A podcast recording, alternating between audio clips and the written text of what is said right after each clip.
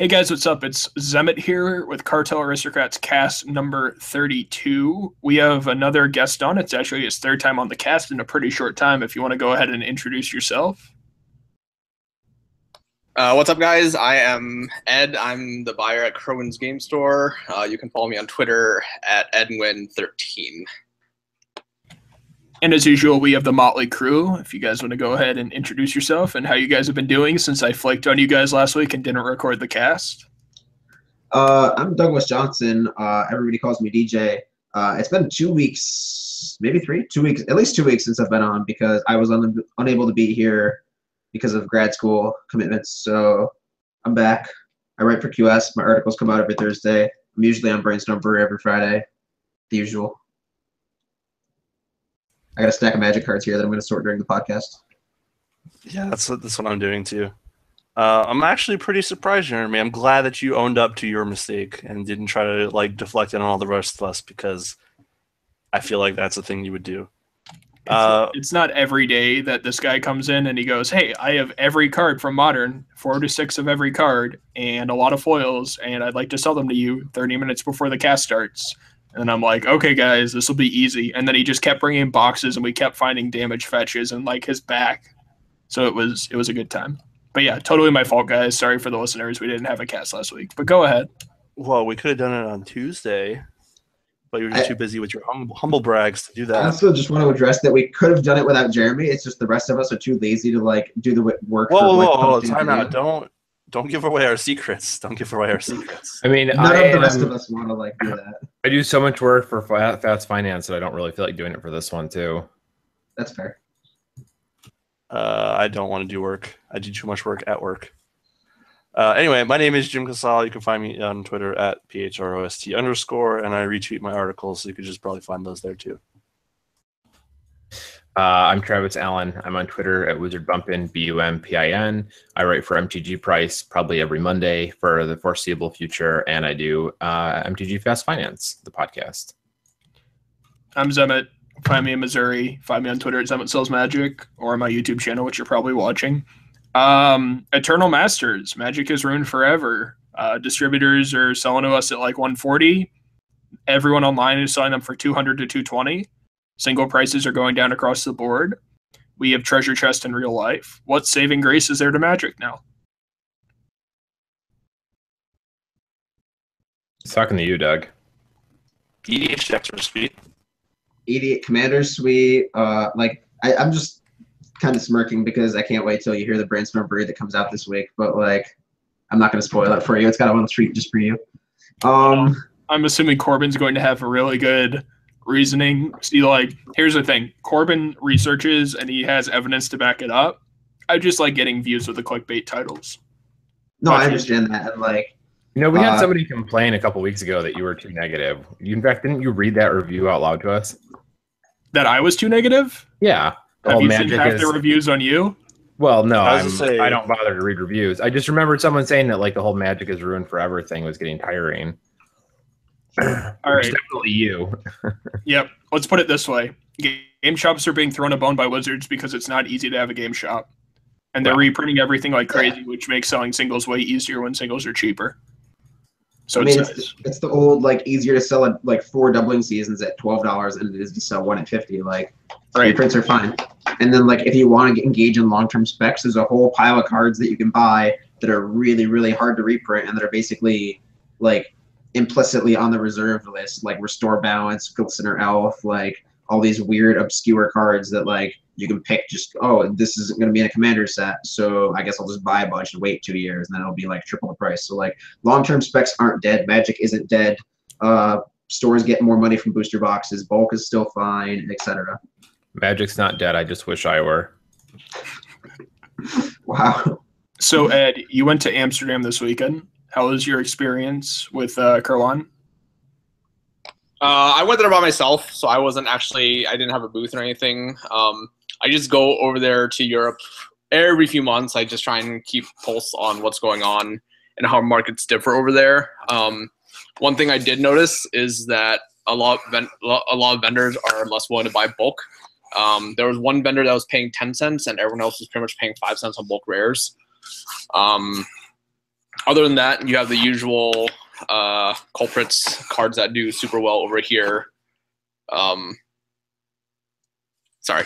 Uh, they're the they're the usual culprits of cards that do well over here um, that I can buy in large quantities over there, and then vice versa. So otherwise, it was pretty uneventful. Otherwise, um, for the most part, vendors have been telling me that Kaladesh has been selling pretty well for them. Lots of vendors have been unable to keep the staples in stock, torrential gearhulks, uh, smugglers copters, all those cards. So vendors were definitely trying to pick them up in large quantities. Um, a lot of them also said that they've also seen a surge in standard.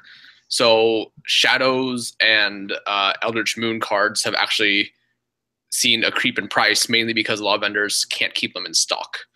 Uh, so a lot of vendors were trying to pick up uh, things like Archangel Avacyn's, uh, Grim Flayers, Emrakuls across the board. Did they attribute the growth in standard demand to anything in particular? Uh, they didn't really say. I guess this it just seems to be kind of a recurring theme for them. I guess they said that when standard is the most interesting, they said they had kind of a similar surge when battle uh, first came out last year as well. So I imagine this is just kind of a routine seasonal thing. Wait, oh, sorry, my mic is muted. Do you think the difference in bulk price is just a cultural shift, like a European thing, or is it like a, a do you think that's just like uh, going to transfer over to North America too? Because like Star City still pays 10 cents flat on bulk rares, and that's sort of my gu- uh, guiding baseline as to what I pay for bulk rares. Like if Star City dropped their bulk rare price, I'd probably drop mine. Uh, at Grand Prix, it's harder and harder to find vendors that will pay 10 cents. Um, for the most part, uh, if people ask me, will I take bulk rares? I generally no sir them on Friday and Saturday. And then by the time Sunday rolls around, if I have space to take back and I'm feeling ambitious, then I will say yes. But for the most part, it just weighs way too much to to, right. uh, to fly back, and the the real estate is just much more valuable trying to buy cards that actually have value. So it's more of just like the travel cost in terms of GPs, and you don't think it's like affecting the the overall price of bulk like universally. It's probably not, but I do feel like a lot of vendors are kind of getting to a point where okay, now we have a lot of bulk building up what's ultimately out to it. Like, yeah, you can still do the fulfillment by Amazon uh, instant collections. You can still do the uh, repacks in store, but at some point, there's going to be an upper limit to how many of those you can sell, and right. and bulk obviously it comes in at a much much much faster rate than you can realistically get get out of. So I imagine we'll slowly start seeing vendors just kind of tune back how much bulk they're willing to take in at a time. Okay. If you know people at the GP circuit, though, like uh, one of the guys that follows our cast that actually just wrote an article, Matt uh, Nass or something on Twitter. I no, not Matt Nass. It's Matt something. Uh, he just wrote an article. His Twitter, his Twitter handle is Lewd Financer. That's easier to way to find him instead of Jeremy butchering his name. Yeah, I know his name's Matt. Uh, he brought a bunch of bulk to Dallas, which he had written about yesterday, even though the GP was two weeks ago, where Ed was. And I was in Dallas for like five whole hours, nothing crazy, just to drop off some stuff. And um, I had like three or four different vendors text me saying, "Hey, there's people shopping around bulkers. Do you want to buy them?" And I almost said yes, but now I'm glad I didn't because that guy knows how to pick bulk. But anyway, the moral of the story is if you know vendors and they don't want to take bulk, you can set up a relationship where you pay one whole cent more than they do or something, and it still won't hurt your margins, especially if you're a backpack grinder. So, because I know Corbin finally lost his out for like the bulk guy. I think he was telling us about that, or he was talking about it on Brainstorm Brewery but yeah. he no longer gets like quarters on bulk rares. Which that was that was insane from the start. That that couldn't have lasted forever. Yeah, I mean I get 10 per K on bulk commons, but like a quarter on bulk rares is even more insane. So, yep. Do you get 10 per K on bulk commons and uncommons, or is it just you? It, it can be just commons. What? So that's why we did the whole oh 18 wheeler crashes in Kentucky and Bouchard gets pissed off thing. That stuff's already been gone for a while. But yeah. You should take all my bulk at six per K. Uh Vegas maybe. All of room. I'm not gonna I, you know I'm in New York, right? Yeah, but I'm well I'm not bringing 500k bulk to Vegas so you can bring it back to Missouri. You can like drop it on the way. You can fly. Oh, what if you rented? Uh, what if you rented like an eighteen wheeler? use that to move it. Half I honestly might a small U-Haul pretty easily. I honestly might be interested in just like bringing a bunch of stuff down to you, like maybe next this coming summer. I might make a trip down to Thomas and like stop at your place on the way and leave the bulk with you and leave a bunch of other picks with Thomas. Yeah, you know, I'm speaking sure of bulk, on the way is Jim, you need to fix your mic. Um, you know, blueprinting's really been the way for shops to go lately. It's hey, you do all the work, you alphabetize, you sort, and we'll pay you more so we don't have to pay sorters. Our sorters just take it out of your box and pluck it down in another box. Like that's the way of the future. I might start looking at that soon too. I mean, we're not moving even close to as much as Thomas, but just for the stuff that we really need, like uh, what's that uncommon from Theros that you can sack to get two basic lands? Uh, the the antler thing, the the deer. Yeah, yeah. Something, something great. Man, we can't keep a single one of those cards in stock for either edition. So if you see those in bulk and you're listening, you should pull them because easy money. And they buy us or something too now. Um, anyway, Wizards, we just got this announcement today. Shops have known about it for a while. Treasure chest in real life, one in every 33 has a masterpiece or an expedition. It makes Jim happy because he actually plays he actually plays Magic unlike the rest of us. It wasn't this week. That was like two weeks ago. The well, they announced it. They announced it two weeks ago, and now there's like an updated uh yeah like thing and from piece of information. Like they officially announced it to like the players now. Yeah, um, it was on the WPN like two weeks ago. Yeah, now it's on like the now it's like main. Uh, yeah, now it's like a main article on the mothership, like with a lot more details, announcing standard showdown. Uh, stores will receive 40 boosters, 10 for each event, three cards each, uh, one foil, two non-foil rare slash mythic. Uh, no Oath of the Gatewatch, which is kind of weird, but whatever uh, masterpieces in 1 in 33 boosters, all English, etc., etc. So, yeah, they want to get people back into standard because they screwed the pooch by making standard rotation back. Do you guys think this affects the prices of mythics at all, or do you think that there's just simply too many players for this to matter? I mean, it affected the price of Gideon for sure. Well, not, not this specifically, but I mean, like the rotation change. I thought that's what you were. Like so you this, think this specific or no no no no never mind. I, we're talking about two different things and I messed up. Um, yeah. This this specifically won't change the price of mythics. I don't think. I don't think there'll be enough supply to matter. Do you still see yourself paying quarters on mythics, or you have you started dropping them down to dimes? Started dropping them down to dimes, and uh, like nobody seemed uh, frustrated by it. Actually, I've been doing that for about a week or two ever since Lanigan's article came out. I've been playing uh, dimes on foil bulk rares and uh, bulk mythics, and I've been selling my bulk mythics for 50 cents instead of a dollar. So I think people have been happier with that. Yep.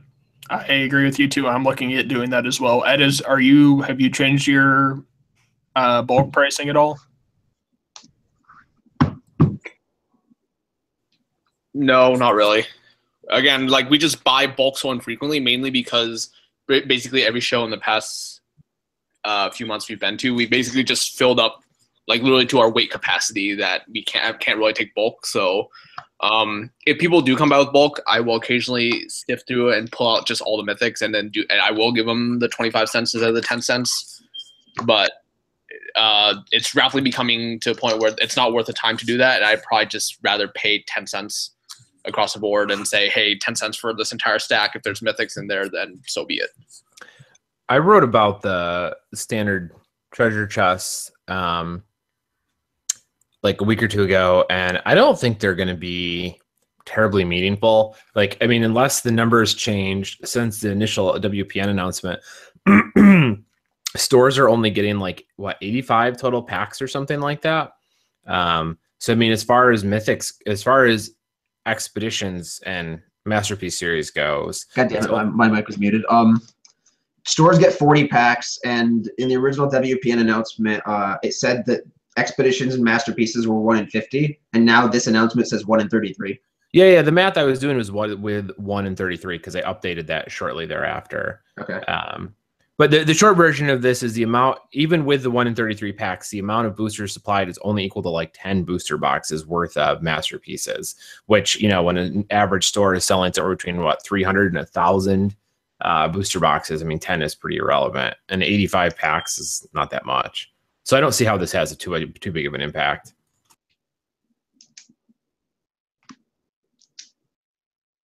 I think it has, it has less to do with the actual math itself, and it's more of perspective, right? I think people are going to see that, oh, something as new as masterpieces, and they're already looking at ways to inject more directly into a marketplace. I think that itself is going to have a bigger impact.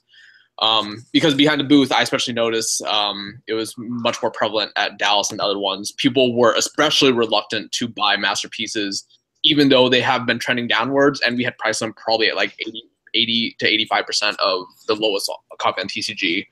And a lot of people, the, the thing I heard the most was a lot of people were saying that's a good price. I don't know if it's going to come, it's going to drop lower with the treasure chest coming out. So I think that has more to do than again any sort of math or reasoning you can you can do with the numbers. Yeah, I can definitely see how people would have that that reaction. I wonder I, I, think that that's completely valid. I wonder if that only plays into a greater perception of these are large value, long term cards. They're not something you buy because you need next week. And if anyone's thinking about buying them, they might be keeping an eye on the price and they know that they don't expect prices to shift too dramatically, uh, they're too rapidly. So they feel like they can kind of wait and see how things go instead of having to buy it today because um, you know the price is not going to move like it might for a standard or a modern breakout rare where it'll be a different price tomorrow. Um, so I can see how the chest might add to that perception, perhaps. Now, Travis and Ed, if you don't want to share this, I would understand. I'm curious on mainly Travis and Doug, as you guys have more chances to speculate on our average listener scale than someone like Ed or Jim.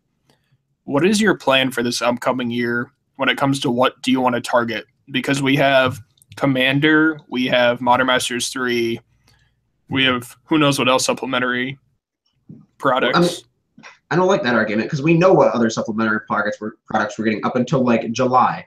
And we can pretty much infer like two or three more uh, throughout the last like four months of the year. So like we know what we're getting through July and we can plan around that. So what are we going to target for this year? Uh, I like I really like obscure mechanics that we already know don't fit into existing paradigms for what they're printing. So I wrote about this in my QS article two weeks ago. But if you pick up cards like that only have one, maybe two shots to get reprinted, like um, restore like infect cards, like restore balance is my key one, which like is obviously a marquee card for me and Travis just because we love it so much. But like just to spend in general, like when are they gonna reprint um infect? It, it's either Modern Masters 2017 or like never. There's it's not going to be a commander set because they can't put it in a commander deck. It's not going to be an Aether Revolt. It's not going to be in any of the anthology sets because we know 100% of the cards that are in those. It's probably not going to be an arch enemy. Like I can't see them making an arch enemy infect deck for a 1v3 format. Like that doesn't seem fair. Like it's just really really hard for them to find a place for infect. And if you like get Modern Master 17 spoilers and there's no infect cards, then you just buy all of the infect cards and you make a bunch of money long term. Like that and like Eldrazi cards. Um, Travis and James have been big in Eldrazi in the past. Like Thought-Knot Seer foils, Eldrazi Displacer foils. Like these are cards that are implicitly on the reserve list just because they're so hard to reprint and it's hard to find a spot for Wizards to just say, okay, we're dumping all of these in this. Good point. Um, I uh, I am.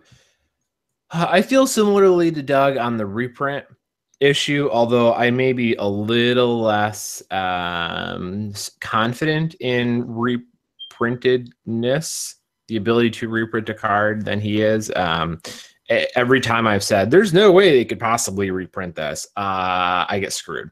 So I think a card like Glistener Elf is in fact is in fact tricky to, to reprint, but I, I don't want to put too much stock in that because um, you can really get blown out.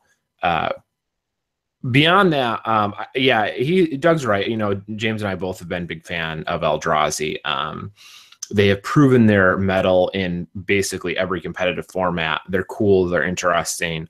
Um, so I like those. I think in general, I'm finding myself a little more attracted to foils than I think I used to be. Um, partially because of the amount of supplementary product we've seen. Most of it tends not to be foil. Um, so I think foils are a little better insulated, especially foils that are cheap. Um, but mostly that's kind of where I am right now. I am I am not uh, aggressive in my purchasing positions at the moment. How about that? Ed, is there anything that Curlons is looking to target, or is it just the simple mantra of buy low, sell what you can that you know you can sell? Uh, I haven't really given much thought. I mean, I have given much thought, but in terms of next year, it's just a little bit too far out to uh, to plan at this point. There's just too many things going on. I'm looking at Chiba, Madrid, and Milwaukee to round out the year, and then once that gives us a few weeks off for 2017 to kind of plan our course of action. Uh, personally, I think the way I want to approach things is I just want to take like a real shotgun approach and start looking at how how we can slim our margins as much as possible to turn over as much volume as possible. And this is something that I've brought attention to in the past over and over. You just minimize your um, your margins if it means you increase your volume. So I like we've been looking at we with the issues with Crystal Commerce in the past. Um, in case any of our viewers aren't aware of it, Crystal Commerce has been really in the crapper in terms of things that they've uh, they've had issues with. Uh, there have been serious problems with eBay syncing, with Amazon syncing. Uh, both. Just one thing, you might want to explain what Crystal Commerce is to people who don't know. Yeah, so oh, so I guess to, to really break it down, Crystal Commerce is the um, is it taps into the APIs for TCG Player, uh, eBay, Amazon, and basically provides a platform for vendors to add cards, change prices, and we can sync it through eBay uh, to Amazon, where we're uh, whatever we want. But uh, back to my original point, they've been having some serious problems. They had they changed their servers, and then there were a few days where it went down entirely. And then as things slowly went back online, they just slowly restored functions back to uh, eBay and Amazon. But when I was in Amsterdam this past weekend, I talked with a lot of vendors, and a lot of people have been saying that they don't expect Crystal Commerce to be long for this world in the sense that there's a lot of people working behind the scenes independently, trying to come up with a proprietary system um, that does something similar to Crystal Commerce. Obviously, the hard things that people have to tackle are one, you have to have something that people actually use in some large capacity, or maybe if it's proprietary, they don't necessarily need to share it Two, there has to be third party integration. So you have to be able to sync to eBay, to Amazon, to TCG Player. Otherwise, if you're only um, selling through one platform, you're just leaving money on the table. And then third, it has to be something that's user friendly. Um, and from what I've heard, there's a lot of people trying to put work into it. Um, I'd rather not name vendors at this point, mainly because some of this was shared to me in confidence, and a lot of and a lot of people obviously don't want to get this out. Um, but in terms like these are just all sorts of dynamics that are kind of happening behind the scenes that makes it very very difficult to sort of really look at any long-term strategies. So in terms of how this affects us and how this indirectly affects uh, smaller level vendors out there like maybe you guys or people who look to uh, do some speculation on the side um, if we if we do see uh, people move away from these commercial platforms it makes it hard because fees, things that we pay, things that ultimately affect our margin, those all need to be worked in in into our business model. Right now, like we're looking at, hey, if we do scrap Crystal Commerce, we do move to maybe a proprietary system that someone else has, or just you uh, listening directly through TCG. How much can we cut out on fees? If we're looking to cut out on fees, right, we know exactly what percentage we're getting on a card. On ten dollar card, we can expect to get roughly eight dollars and seventy cents. So we know that down to a science. And then if is it worth and in anything that we move in large volume, I'm almost at the point where rather than try and fight people and trying to maximize our margins, like can I realistically pay like eight dollars and fifty cents, make twenty cents per card, but turn over a million copies of this card? And those are types of things that I probably want to be focusing on going in 2017 because honestly, I think that's the only way to do it um, at our level because I can't reliably expect things like foils or um, some of these more narrow specs. I can't expect to realistically wait two to three years like you guys can. Um, again, because it, I, I just have to operate on a different model and I have to operate uh, and scale to size. So.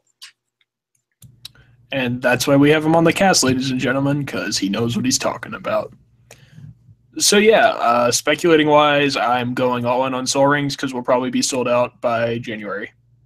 and Chromatic Lantern. Arbitrage has never been greater, and Hareruya is severely underpriced about half of their commander cards. I am so jealous of that goddamn shopping cart that you had. Well, I also got Deep Skate. What what the hell's that thing called? Deepglow Skate, I think. 400 yen each.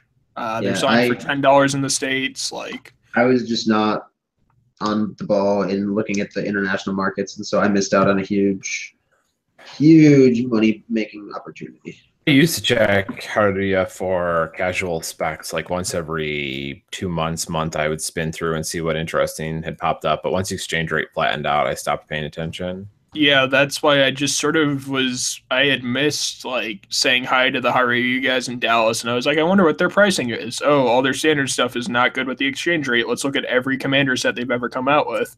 Oh, Solemn Simulacrum is 200 yen, and I sell those for four, and we keep selling out. Yeah, that seems fine.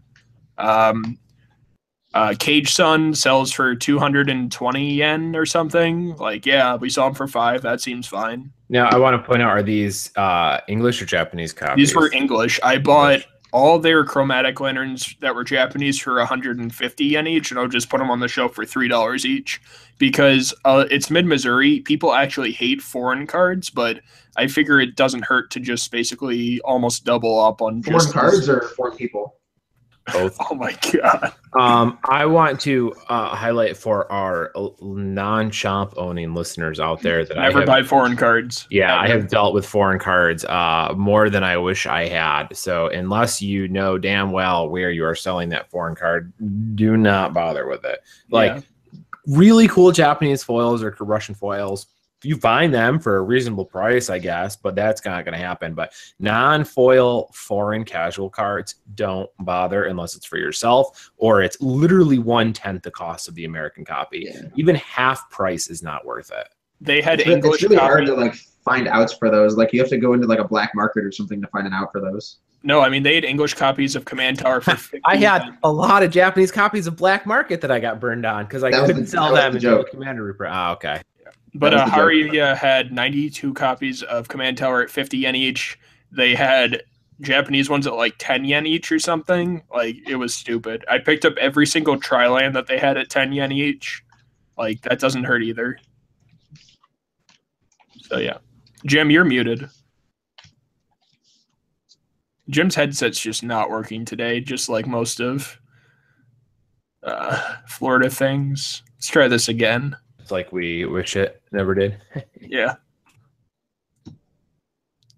And I don't know if Jim's audio is going to work. Oh, it's always lovely on Cartel Aristocrats. Um, but yeah, like, No, The I'm back. reason- You can hear me now, right? Oh, okay, yep. yeah, yeah. Yeah, I, I unplugged my headphones and then I didn't reset the input that I was using. Well, so we're all what I ears wanted to now. say, I just wanted to say that one yen is about one penny right now. Yep. For anyone that was really confused, like what's 200 yen in real dollars? Uh, that's two dollars. They're worth about uh, one yen is about a penny. So you're paying 50 cents on command towers. Like, that doesn't seem like a bad idea. You're paying 10 cents on Japanese ones and like 10 cents on Trilands. Doesn't seem like a bad idea. Worst case, I throw them in the 50 cent box. So, fun times. It's also Um, noting that the euro and pound have almost also leveled out. It's almost one to one to one, like almost entirely across the board. I think Yeah. the euro is up 0.92 of a dollar, and the pound is like a little bit less. So very interesting to kind of see the market and how cards. Some vendors are literally just priced out of the market because they can't deal with the cur- currency exchange rate, especially between the British vendors and the European vendors. What about the Canadian ones? So they, I, I know, I think the Wizards, Wizards Tower, Tower, They go ham. vendor. Yeah. Uh, Jeffrey Sada. Oh God, I'm gonna butcher another name on the cast. Jeff Sadowski or something on Twitter. He's the head buyer for Wizards Tower. Uh, cool. he's pretty active on explaining their method. If you talk to him on Twitter, now, cool guy too. yeah, will you be able to contact him through whatever last name he has? Because I can't say anyone's names. Probably not, but I think we all follow him, so you should be able to find it from our Twitter list. Uh, they have the most interesting method where, and I wrote about this and we've talked about this. Like they buy a card, they put it in their system, they can see right away exactly how many cards are in their system. They have electronic buy boards, so they can reprice anytime they want. It's just a very good method. and then they pay occasionally like a dollar on really insane stuff that like TCG is 50, TCG is 50 cents on for some reason. I I thought those electronic buy boards were kind of crazy and a waste of money when I first saw them, but I realized the cost of that whole setup is probably less than they make in a single GP and well worth the cost after a few events. I mean, everyone knows people to the to the table too. Yeah, it looks professional. They also have like their paper sheets. Like one of the things Matt had written about, um, I'm just going to say Lewd Financier now. Lewd Financier had written about was that only three vendors had a buy board at Dallas, and like one had a printed out sheet, and the rest just didn't have anything, which was weird to see. Apparently, it was in his article today. So I don't know. Interesting times. I know Kerr1 had like a Sharpie board, so you guys had something. Yeah. Uh, after Indianapolis, when I tried shipping our TV, I on the way back they just completely obliterated our TV. So uh, yeah, so apparently everyone else was not too happy with me. I don't really know how it's my fault when UPS had literally thrown the box. The corner of the box basically came back like this. So uh, that, that's why we had to resort to using a Sharpie. Uh, I briefly considered just running to Walmart and buying a TV for the weekend and then shamelessly returning it at the end of the weekend, but uh, that didn't quite come to fruition in Dallas. But yeah, that, that be, sorry. That being said, I do think uh, going just TVs, electronic billboards, whatever, are going to be the way of the future. It just looks much cleaner. It's much easier to change prices. It just looks more professional. Uh, we've seen more and more vendors do it. It, it used to be only uh, Wizards Tower doing it with their ridiculous setup, which I originally thought was ridiculous, but I realized like this is incredibly effective. And then Hardware started doing it. We started doing it, and I imagine like probably by the end of 2017, more than half the vendors will be uh, adding a TV to their GP kit. Doesn't Dan Isle of Cards do something similar? Like Isle of Cards slash yeah. Card Hoarder do something similar? Are you asking me? I, am asking whoever knows. Like I'm like I talk a lot about Isle of Cards slash Card Hoarder on uh, my articles because they have a really really strong uh, micro buy list, but. I just Isle never cards or whoever was at Washington D.C. It was either Heath Heath's team with um, MTG MTGO Traders. Is that who he runs? Yes. It was either I, them or Isle um, of Cards had a card hoarder. And MTGO traders are different, I think, because card no. MTGO traders is all the MTG. That's what I'm saying. No, no, no. MTGO traders is Heath Newton. Um, either him or card hoarder, whoever was vending GPDC when Star City hosted it, had a sweet, clean electronic buy, buy board. Okay. Because they were right next to Thomas and uh, Hareruya. Um, yeah, I like the electronic buy boards a lot. They look really nice. Um, plus, the prices that you see on them are pretty shocking sometimes. Um, as long as they keep up with prices, like you'll be fine. As and like that's the advantage is being able to change prices right away compared to like when Thomas accidentally put Thoughtseize for 20 on his buy list and like people took copies and he bought 200 copies of Thoughtseize like in two or three hours. This is like back at the end of Theros and then like people just kept coming with the buy list and saying, "Well, you're paying twenty, you know, give me 20. And he's like, "Uh, you know, that dilemma." So it's always interesting. All right, so let's move on. So we've got um, Aether Revolt coming up. Anyone want to go ahead and guess the masterpieces besides like engineered explosives, which sounds like it would fit? Ensnaring bridge. Maybe I don't know how it'd fit on Kaladesh. I don't know how it'd be like. I think they could put Arcbound Ravager in there. Like I'd be I'd be not surprised to see the rest of the Affinity rares. Um, like I wouldn't be surprised to see Arcbound Ravager, Etched Champion. Is there a um, Steel Overpiece Overseer masterpiece already or no? Yes, there is. It came out in the last set. I don't. I don't know. Yeah, the last set had Overseer and Mox Opal, so I would not be surprised to see Arcbound Ravager, maybe Master of Etherium, maybe uh Welding Jar. Champion. Welding Jar. Inkmoth. Ornithopter. Yeah, Ornithopter. Ornithopter. I mean Ornithopter is a lock, right? No matter I, what playing they always invent the Ornithopter. I'm pretty sure they're not going to put anything that's not a rare or a mythic. Lightning Greaves. Um, Yeah, but that was like an actual card. Sensei's top, yeah, no, but like. Oh god, if we get so there's two uncommons. Sensei's Divining Top is not a masterpiece. Uh, no, if we get Sensei's no, I'm saying Sensei's Top could be a masterpiece. Yeah. How would they spin that though? You know, I'm not quite sure. Oh, fuck you. fuck you. I don't know. I wrote a list of like things that I thought could be masterpieces. It wouldn't surprise me if they just have like some big dumb casual things. Like, what's the most expensive Darksteel Colossus? Like, no, it's not the most expensive card. I'm just like, Blight like, Steel. Yeah, Blightsteel Colossus might be a thing. I don't know. It's hard Honestly. to put infect on like because like all the masterpieces exist on Kaladesh, and I know like that there are I know Rings of Brighthearth, blah blah blah blah blah, but like it's hard to put infect like on a card in Kaladesh. I feel like. Well, I would be amazed if we don't see Sensei's Divining Top, especially since they paid for that new art for Eternal Masters already. Uh, well, they're going to do new artwork again anyway. Mm, yeah, I guess they probably would. They wouldn't do the same artwork on a masterpiece. Well, they probably wouldn't. I'll give I'll give you that. They probably wouldn't. But I mean, in any case, you're not going to see anything as interesting as you did the first one. There's no Mana Vault or Sol Ring or uh, Mana Crypt left to do, right? I mean, the only other good artifacts that are that are all that are go would be especially pricey um, are reserve list. So it's engineered and chalice, I would guess, or might be your biggest ones. I think we get engineered. Oh, it's, the other swords pretty good too. Ensnaring bridge. Um, I see some casual ones like memory jar.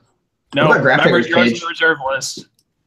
Memory jar's reserve list. Hmm. Yep, I 100% know that memory jar is on the reserve list. It's the same reason why they can't do Grim Monolith or Metalworker either. Yeah, Jeremy knows it's reserve list because he has reserved a list of them. Yeah, I, I own about one percent of the reserve list copies of Memory Jar from from the vault. So, what about yep. Grafdigger's Cage? No, I doubt it. That's uh, a really awkward card to reprint. I don't think they do Cage. Like, I know it has like Grafdigger's kind of references in Innistrad specifically, but I don't know. A coalition relic, I would love to see. Coalition relic, yeah. definitely plausible. It's not the referencing of Innistrad; it's the fact that it's just a hate card. It's not really interesting. Sure. Do you think they could do like? I mean, so is ensnaring bridge isn't super interesting either, right? It's expensive. Uh, I would say it's marginally more interesting, but yeah, I I get your point. What about Quicksilver Amulet? Oh god, that's no. a good one. That card that sells like crazy, one. but I don't know anyone that would want to just buy a or like open one of those. Like that's a great casual card, but if you reprint this, doesn't seem like anyone would ever want that. So that's just my opinion. Um, Nobody said that about uh, like a quarter of the masterpieces and also several of the expeditions. Did we predict any of them correctly? I don't even remember. I'd have to go back and listen to some of those casts. Reprint any of what? The masterpieces? Did we call any of the masterpieces that got reprinted? I don't think we had time to do that.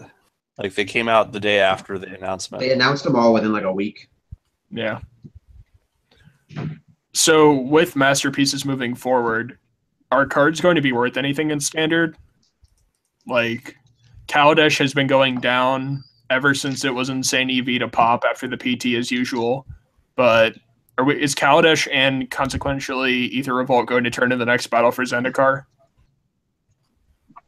When you have mm. like one card over ten dollars. But Kaladesh has a bunch of good cards though. BFZ has Gideon and like a bunch of useless crap. So like I feel like Kaladesh's actual good cards can uh can float it at least a little bit above BFZ. I'm gonna I'm gonna do two really two points really quick. A, uh, Doug is completely right. Kaladesh actually had good cards. Battle for Zendikar might have been a red herring because the set actually wasn't very interesting. And B, the change in MTGO redemption may end up counteracting the entire uh, Masterpiece series um, effect.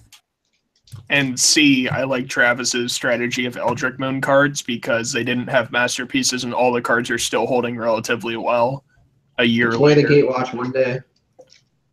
Yeah, I wish. One day. One day. Not today, not tomorrow, but one day. Come on, Saffron Olive. We just need one brew. He already he already did the deck tech for it. He already made like a deploy the Gatewatch brew for standard. Oh, it was like six months ago. Um. So, do you guys see anything happening with the state of modern right now? Or like, are you guys stocking up on Punishing Fire, Bloodbraid Elf, or you think Frontier's a real thing even? Because you know Reddit is all over balance. Frontier. Restore balance. Reddit was all over Frontier, but at the same time, Reddit also thought Tiny Leaders was a format. So I mean, Frontier think about Frontier. Frontier will be a format four years from now, and then you'll have a bunch of people on Reddit saying, "See, I told you it was a format all along," and it's like, well, okay, yeah, sure. The the the core problem with Frontier, at least from our strictly from a financial perspective, no other considerations was is it that there's too many cards? There's too many cards. Even if Wizards rolled out official support for the format, there's still eh, there's no cards with on short supply, so it's going to be very tough to make a lot of money. Only a incredibly small minority of cards in that format will change enough in price to make anyone any money.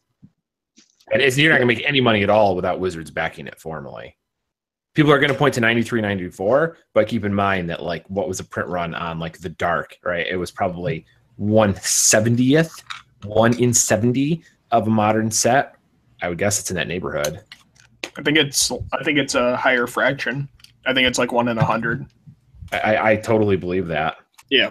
Um. So if Frontier is a thing, and we're just hypothetically juggling this question, is there a single card that you want to pick up? Jace Prodigy. Yeah, that's what I was gonna say. Isn't that a target already that we're all targeting in trade? Exactly. Yeah. Yep. I mean, if you, if you wanted to pick up a slightly less expensive card, I think Rally Ancestors is just also going to be stupid busted. Hey, that's actually a really good one. I didn't think about that. Apparently, the deck is everywhere right now. I really haven't kept up on Frontier. My players haven't asked for it at all. Uh, but yeah, I think I'm going to keep my mind out for Rally the Ancestors going forward. Um, I've also seen that card in Ally EDH decks, so it's just something to keep in mind on top of Patriarch's bidding. How about uh, face reward? Oh yeah, you got destroyed uh, on that. Uh, oh, that one more thing: super cheap, super cheap Japanese prices. Aerois was two hundred yen. It was two bucks per Aerois, and I bought them out. They still have Japanese copies for a dollar forty, I think. So yeah, sorry that you guys have to listen to uh, Doug smoke alarm and him shuffling cards because he never remembers to mute. But yep, that's the cast we're going with let's go ahead and go into pick of the week. You know, we've been talking about potentially specking in the future, what's definitely good to hold on to because it probably won't get reprinted. But what are the cards you guys are looking to pick up to? Oh, hang on. You know, one more card for Frontier. If this format's a thing in four years, Painful Truths. Eh, I'm not that big on that card. It's I mean, the okay, but so the thing about Painful Truths is it's probably not going to get banned, but if they ever make it a real format, Dig Through Time and Treasure Cruise will get banned. So it'll probably be the only card that draws any cards. That's because you can torrential Gearhulk into those, right? You can't uh, torrential no. Gearhulk on Treasure Cruise. You can do it with Dig Through Time, but they're both just busted because Dredge is or not Dredge. Uh, Delve is not a like reasonable mechanic. And okay. yes, you can torrential Gearhulk them, so you can play them for their cheated cost. Gearhulk Cruise. Cruise is a sorcery. Yep, he's right. Torrential Gearhulk only hits instance. Treasure Cruise is a sorcery. Yep. Um. All right. Let's segue into pick of the week. Doug, what are you going with this week? What do you got for us?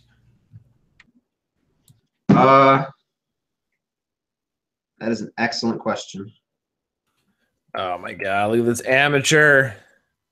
I just had to do like two picks of the week for Brainstorm Brewery. Come on. So just use the same one. Who cares? All right, I'll, I'll steal Corbin's because this cast comes out sooner, so it'll make me look like I'm smarter than him. There you go. All right, so uh, Lantern Control has been popping. I can't do a Corbin impression. I kind of wanted to, but I can't do one. Um, Lantern Control has been popping up more. Murph, Wild Wings. more recently in uh, MTGO results. And so one of the uh, more easily accessible cards in that deck is Pithing Needle at two dollars, and it's gotten like four printings in the past fifteen years. Um, one of which is tenth edition Saviors, so those kind of don't count. And then M10 and Return to Ravnica. And if this deck picks up in popularity, because the deck's like four hundred dollars to build, it just has like bridges, uh, Mox Opals, and Glimmer Voids, and that's kind of it. Um, Pithing Needle is two dollars. It could easily spike to like four or five over the next weekend. So I picked this first. Corbin didn't. Uh, he's not going to listen to this cast, so he can't disprove me otherwise.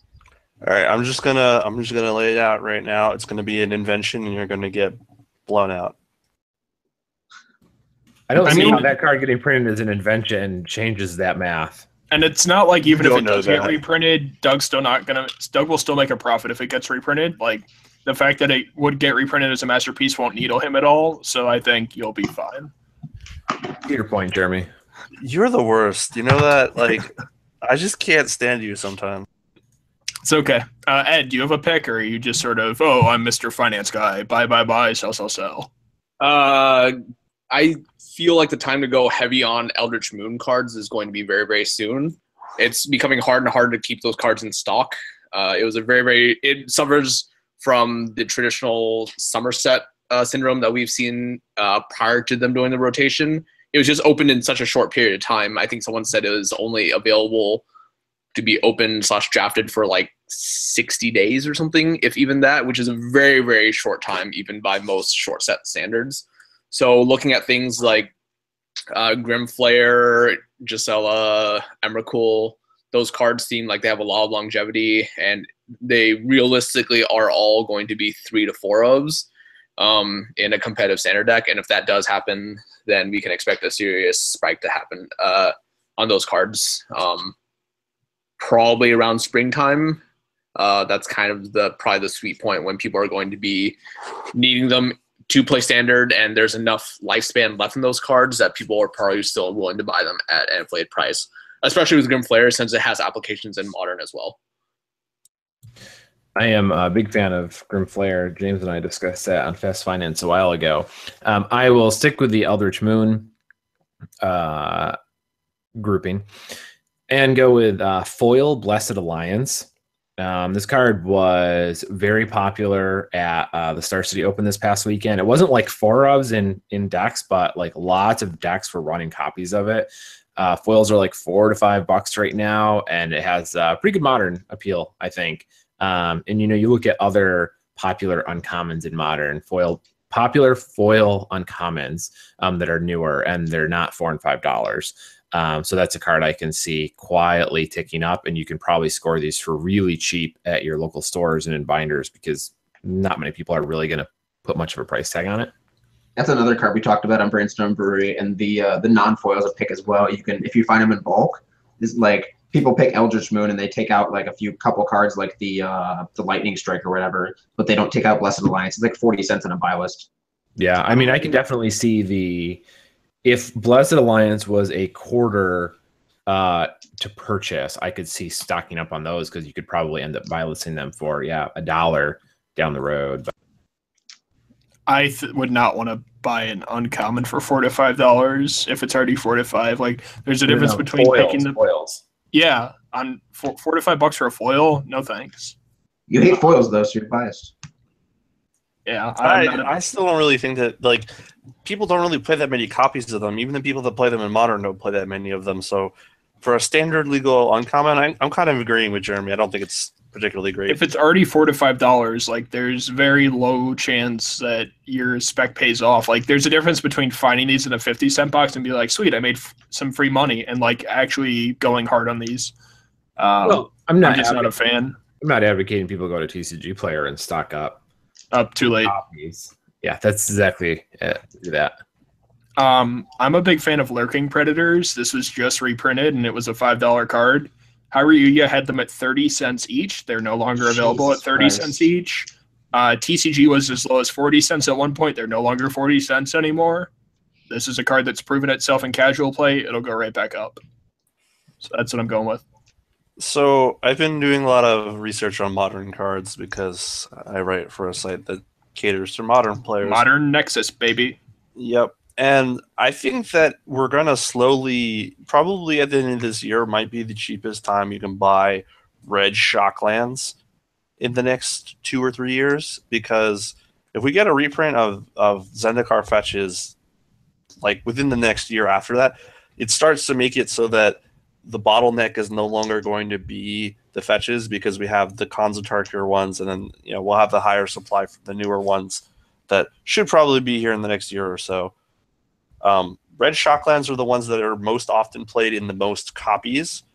So, uh, Stomping Ground, for example, gets played as a four of in a lot of decks, like the Valakut decks, and it gets played as two or three of in Burn usually, and then you know uh, other decks play it. And Sacred Foundry is the same way; they're already one of the better performing ones. So I'm really a big proponent of if you don't have your shocklands at this point, like I, Steam Vents has never been worse in Modern than it has been in a long time, and those are so much cheaper than they probably should be. Okay, well, let's go ahead and wrap this up. Where can people find you? Uh, you can find me killing myself because the person who I bought this collection from double sleeve their cards like haphazardly in different ways. So half this collection is double sleeved like card going in this way, and half of it's got a double sleeved card going in this way. So this is just gonna be a miserable next few hours for me, and it's awful. But you can find me on bro. You can find me on QS every Thursday. Uh, my article from two weeks ago is very good, and it talks a lot about what I talked about this week with uh, the fear of reprints and the implicit reserved list. Um, you can find me on Brainstorm Brewery every Friday usually.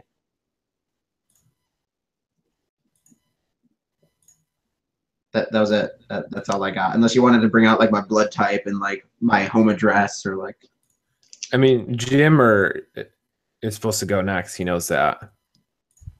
Yeah, I know. I just I I was typing. Sorry. You didn't tell people where to find you on League of Legends. Did you quit? No, I didn't quit. Corbin quit though, because Corbin doesn't think that I can't one v one him, and he's scared to one v one me in League. So if Corbin listens to this, which I know he won't, if you listen to this, go tell Corbin to one v one me on league. Oh my god, I could not care less about this. I, I, I totally agree. I'm sorry I brought it up. Uh, my name is Jim Casal. You can find me on Twitter at phrost underscore. Go ahead, Ed. Uh, I'm Ed. You guys can find me at Edwin13 on Twitter at Cronin's Game Store. We have no more shows for the rest of the year, but I will be in Madrid, Chiba, and Milwaukee if anyone wants to come by and say hi. And I am Travis Allen. I'm on Twitter at Wizard Bumpin, B U M P I N. I write on MTG Price most Mondays now, and I also do MTG Fast Finance. And I'm Zemet Sells Magic. You can find me on Twitter at Zemet Sells Magic. You can find me on YouTube at Lengthy Zemet. Uh, I think I have two articles coming out later this week on state of finance is your phone? But are you getting messages? Oh yeah, I, I yeah, actually. That's not me. yeah, sorry. I literally just took my phone. Everyone, turn down your microphone. He says as his phone buzzes constantly. Oh, it's almost like there's. As we tell him every, tell as we tell you every single week to stop putting your phone next to your microphone. Yeah. Um. Anyway, I tell you a joke about chemistry or sodium, but shut up. Yeah. I want to get a reaction, so I guess my answer is just nah. Uh, Stop. Thanks for watching Cartel Aristocrats cast number 32. We'll see you guys hopefully next week. And as always, have a good day.